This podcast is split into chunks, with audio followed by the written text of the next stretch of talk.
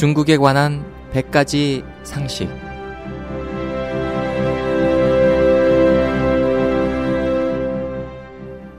여러분 안녕하십니까? 중국에 관한 100가지 상식 홍승일입니다.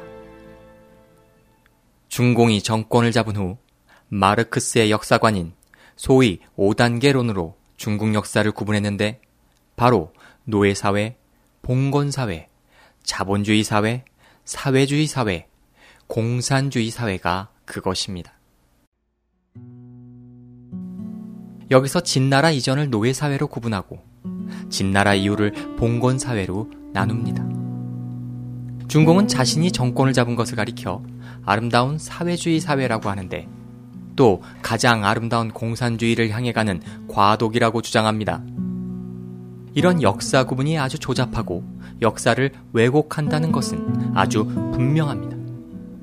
중공 자신이 사회주의를 멀리하고 노예주의로 접근한다는 것은 언급하지 않더라도 중국 고대 역사에 대한 5단계로는 황당하기 그지없습니다.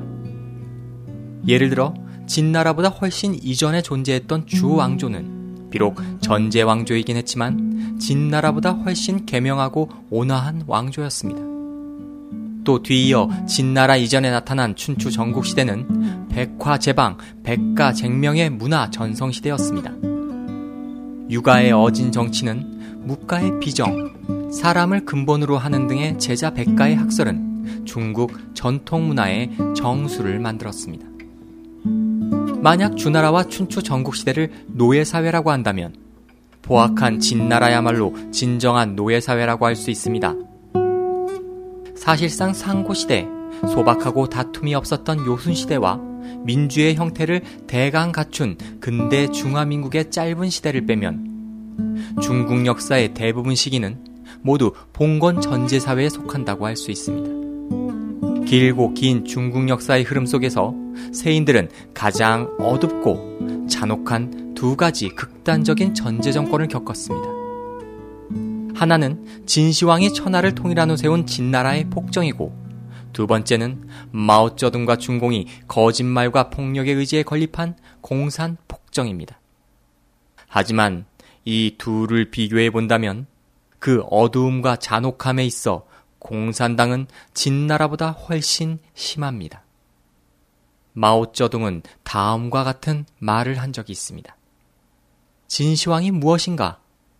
그는 460명의 유생을 죽였지만 우리는 4만 6천 명을 죽였다.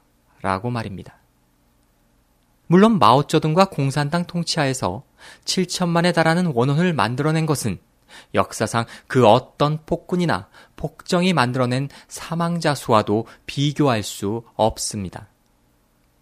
진시황과 마오쩌둥은 2000년의 시차가 있기 때문에 시간적으로 따져보아도 중공 정권의 야만성과 후퇴, 반동적 행적이 더욱 분명해집니다.